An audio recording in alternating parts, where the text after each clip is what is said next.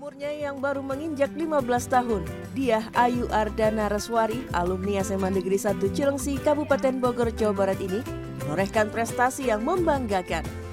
Ia diterima di Fakultas Kedokteran Universitas Indonesia setelah lulus seleksi nasional berbasis tes atau SNBT tahun 2023. Anak pertama dari pasangan mendiang Joko Kusnanto dengan Sinta Septiana Nugraha ini sejak kecil sudah menunjukkan keistimewaan dibanding dengan anak-anak lain seusianya.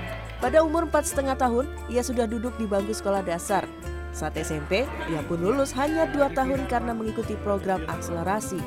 Saat di bangku SMA, selain berprestasi secara akademik, ia juga banyak mengikuti dan memenangi lomba yang mewakili sekolahnya.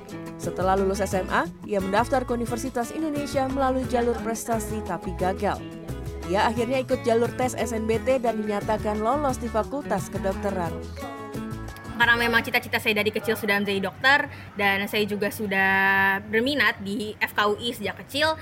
Lalu saya tetapkan ketika SMA ini saya ingin mencoba di FKUI akhirnya saya coba di jalur UTBK atau SNBT dan alhamdulillah saya lolos motivasinya karena saya juga melihat kondisi keluarga saya gitu yang kena sakit lalu misalnya ada beberapa anggota keluarga saya juga yang meninggal dan karena kurangnya edukasi akan kesehatan gitu dan masih baik masyarakat di Indonesia yang kurang teredukasi akan kesehatan gitu. Dari pelajaran saya dia memang uh, yang terbaik lah. Apa tuh?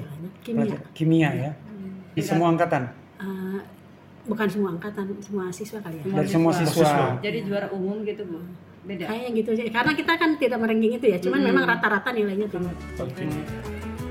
Dia berharap kelak akan menjadi seorang dokter yang bisa memberikan banyak manfaat kepada warga yang membutuhkan termasuk membantu orang tua dan keluarganya sebagai anak pertama dari dua bersaudara.